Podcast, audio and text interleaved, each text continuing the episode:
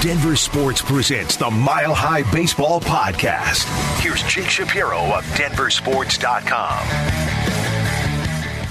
Hello and welcome into the Mile High Baseball Podcast with me. That's right, it's Jake Shapiro coming to you live from my home office here in Denver, Colorado. Wow, what a be- week of baseball! Um, four in a row. The Colorado Rockies are the hottest team in the National League right now, and a positive homestand, including their first sweep in what since the middle of last summer, breaking their franchise worst streak of 38 straight series without a sweep. So Rockies are playing really good baseball. And let me tell you, yesterday was my birthday. Just the perfect Rockies game for my birthday. Um, watched an inning or two or, of Wade Miley. Uh, sat back on the couch, took a little bit of a nap, woke back up. It was four nothing. See the whole comeback. The four runs in the seventh, five runs in the eighth. Got out of there with a win. I would have gone to the game, but I don't know. When you go to as many games as me, and this isn't to sound spoiled, just wanted a nap on my birthday more than I wanted. Uh, more than I wanted um, to go to Coors Field. But yeah, the Rockies are now on the season 12 and 20. Still really bad. They're heading to New York for a three game series with the Mets that starts this evening. Antonio Senzatela will make his season debut, which is very exciting because he is going to have a chance to be the best pitcher for the Rockies this season, given the news of this week, and we'll get to that in a second. Um, Ryan Feltner has stayed hot. He has been awesome. I don't want to say awesome. He's been really solid. He's been a really solid pitcher for the Rockies. Uh, ERA 4.45. Has made six starts. They've been good when Ryan Feltner's been on the mound.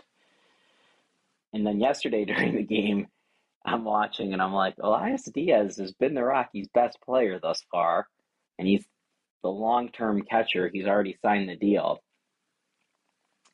And you could make the case that Elias Diaz was one of the worst players in baseball last year. But I'm watching the game and I'm like, only the Rockies could find a way to have somebody pick up two pivotal runs while lowering their on base percentage in two consecutive innings because uh, they got two sacrifice flies there to continue uh, the rally against the Brewers and the sweep against the Brewers team, who came in here at 18 and 10, playing good baseball, and now find themselves in second in the NL Central. So that was that was pretty solid little wins against the Brewers. You saw some good stuff from Kris Bryant hitting a home run, and like I said, I think on the last podcast or two podcasts ago, you really just need more power from Kris Bryant here at this stage. It's not a matter of average. I think he's hitting actually like 300 now. Um, yeah, Kris Kris is at 309. You just need some of the power numbers. He's only had four home runs uh, on the year to this point, and he's starting. You can see his bats coming around, and maybe it was always going to take a little bit because the whole year off last year, essentially, or at least the second half of the year off, trying to regain that timing. So maybe Kris Bryant is just a breakout candidate and is going to have a really, really good, you know, May through September. Randall Grichuk rejoined the Rockies uh, this week, undefeated since Randall Grichuk just come off the injured list. Uh, a solid addition to the Rockies. Uh, I mean, he's better than what they've had. He's not like a great player at this point in his career, but he's better than some of the depth that they have. So, uh, interested to see what Randall Grichuk move, does move moving forward. Obviously, he's not going to continue to hit 600. That's something. Uh, really impressed by Ezequiel Tovar over the last week. Seriously impressed, both offensively and defensively. He had some really nice at bats in the Brewers series, had a home run. Uh, I thought he was really good in the game on Thursday, and he might be starting to figure this out a little bit. Uh, his defense is clearly ahead of his offense, at least for now. And we'll see, but it was nice for him to get his first home run. He's already had 100 plus plate appearances on the year. So, you know, you're looking for a little bit more pop than that, but we can't all be blessed and have Troy Tulowitzki and Trevor Story every year at shortstop, as uh, the Rockies are finding out, I guess, the hard way. So, yeah, you look around the ball club and there are some positive signs. But the screaming on top of everything negative is what's gone on with the pitching staff over the last couple days. And it's it's not like they've been bad. Like I said, they've actually had some really nice performances. Feltner was solid. I thought Seabold, once he settled in yesterday, was okay. Um, couple transactions. Austin Wynns joins the team. We'll see what kind of impact he has. They kind of need a backup catcher because Brian Serven ain't it. Um, but yeah, the transactions is where we're going to start with this pitching side of things. And they dumped the other day Jose Urena, which finally he was just atrocious. And then the Rockies continue to make these roster moves. They recalled Connor Seabold, like I said.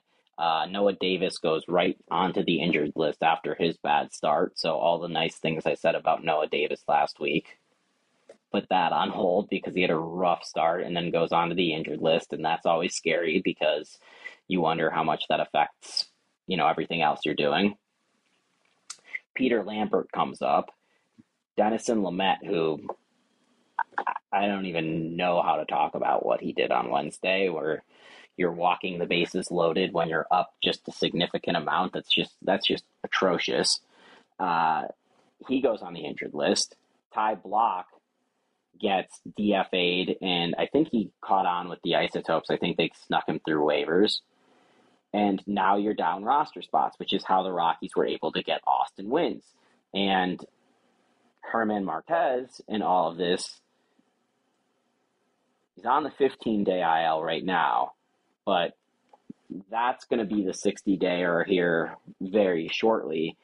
He is done for the year with Tommy John surgery. Um, I think the part that's like really sad from like a human standpoint on this is that you can make the case Marquez has been the greatest pitcher in Rockies history. If not, he, he's like right there. It's it's Jorge De La Rosa. It's the two seasons of Ubaldo Jimenez. It's Jeff Francis. It's Aaron Cook, and it's it's German. German deserves to be in this conversation. And German, right before he got hurt, got into third place on the Rockies' all-time wins list uh, for pitcher wins hashtag. Um, and he's two strikeouts away from tying the franchise mark in all time Ks and three away from breaking it. So essentially, he's one start away. And he may never play for the Rockies again. He has a team option, I believe, which can be exercised next year. He most likely is going to be a free agent, or the Rockies will sign him to a smaller deal. And yes, German has made a very good amount of money in his baseball career over the eight years he's been in the big leagues. But this is a significant blow to his earnings potential to essentially be out for the season of your contract year, you just feel awful for the guy. And he's been nothing but good to the Rockies and good to Colorado. So I guess that's the place to start because you just you want to focus really on how terrible this is for German. Now for the Rockies, it's great they're getting Senzatela back this week, but German Marquez might have been the guy that was able to hold this team back from losing 100 games. And I know it's funny to have this conversation after they've won four games in a row, but they're going to win games at home. They really are. And this was my theory as to why they wouldn't lose 100 games, at least for the last, you know, X amount of years, is you essentially had too many wacky things going on at Coors Field and such a good home field advantage that despite how bad things can get out on the road for the Rockies, you would bank enough wins at home just off randomness and good things happening. Now, this weekend might, or this week might have been a case of that. And the Rockies are going to need a couple weeks and a couple series like this to avoid 100 losses. Because their pitching staff, Freeland can win you some games on the road, Senzatela can win you some games on the road, and then it kind of stops there. Marquez was the stopper in the rotation. He was going to go six strong, maybe seven and he would reset the bullpen, and it just has a, a cumulative effect on your team for series and weeks that you know you could have that guy every fifth day. Aside from the fact that he's, you know, fantastic and he provides you a chance to win every time he's on the mound. So taking that away from the team might be pulling the thread that's holding the thing together, if you catch my drift. Um, the rest of this pitching is just rough. And the fact that I'm talking about Ty Blach and Jose Urena being gone, well, that's two guys who were in your starting or your opening day pitching squad, let's call it and now those guys are gone, which means you've already eaten into the depth a little bit at the minor league level, you know, and that's Seabold and Lambert and stuff like that. Okay. What happens when the next injury comes? What happens when you want to move off Dinelson Lamet because he sucks or something like that? That's when things start to get really scary for me because, yes, you can replace Marquez in the rotation right now with Antonio Senzatela, and maybe Noah Davis works out as well. But you're very quickly running into really just running out minor leaguers and whoever you can get off the scrap heap. And you never know what you're going to get, and likely it's not going to be good. So that's why this German Marquez injury and replacing the 180 to 200 innings that he was likely to pitch this year is so devastating even in a season we know that they're not going to make the playoffs and things are looking bleak as is. This is the thing that takes a bad team to a horrendous team. And I don't want to be the negative person after they've won four games in a row and there were some positive things and the Brewers have a good pitching staff and they were scoring runs against them and yada, yada, yada. But you can make the case that the Rockies have just lost their best player for the year and perhaps for a significant portion of next season as well.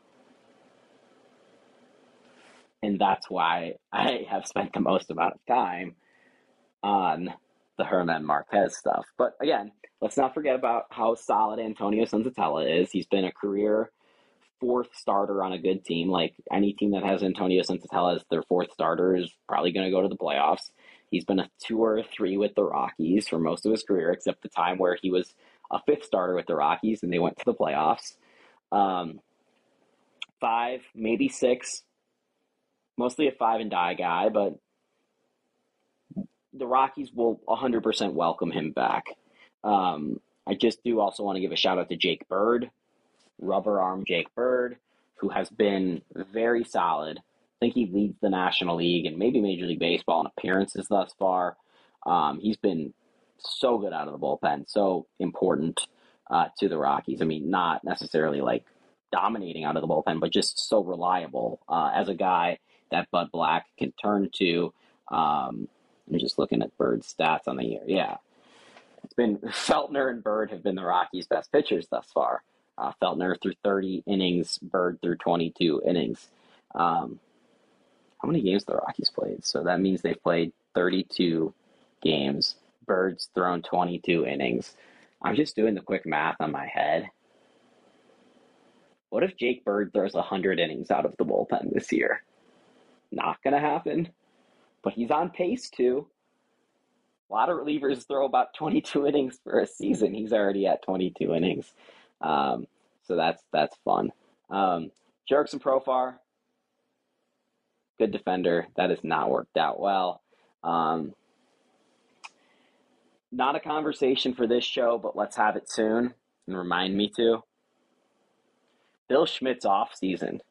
We knew it was bad, but somehow it's been even worse. than what we thought it was going to be or what it would turn into here. Yeah. That was that was bad. All right. Mile High Baseball Podcast. We like to do them quick here unless I've got a guest. Uh, I'll give you more next Friday. Always Friday, live at 1 o'clock Mountain Time. Um, I'm Jake Shapiro. I'll be watching this Rockies Mets series all weekend long, and then whatever's ahead for the Colorado Rockies. coming to you from home because I'm too tired from all these late night Nuggets games, and I've got another one tonight. This is the overlap for me, Nuggets and Rockies right now. And uh, we'll chat soon, all right? Thanks for tuning in.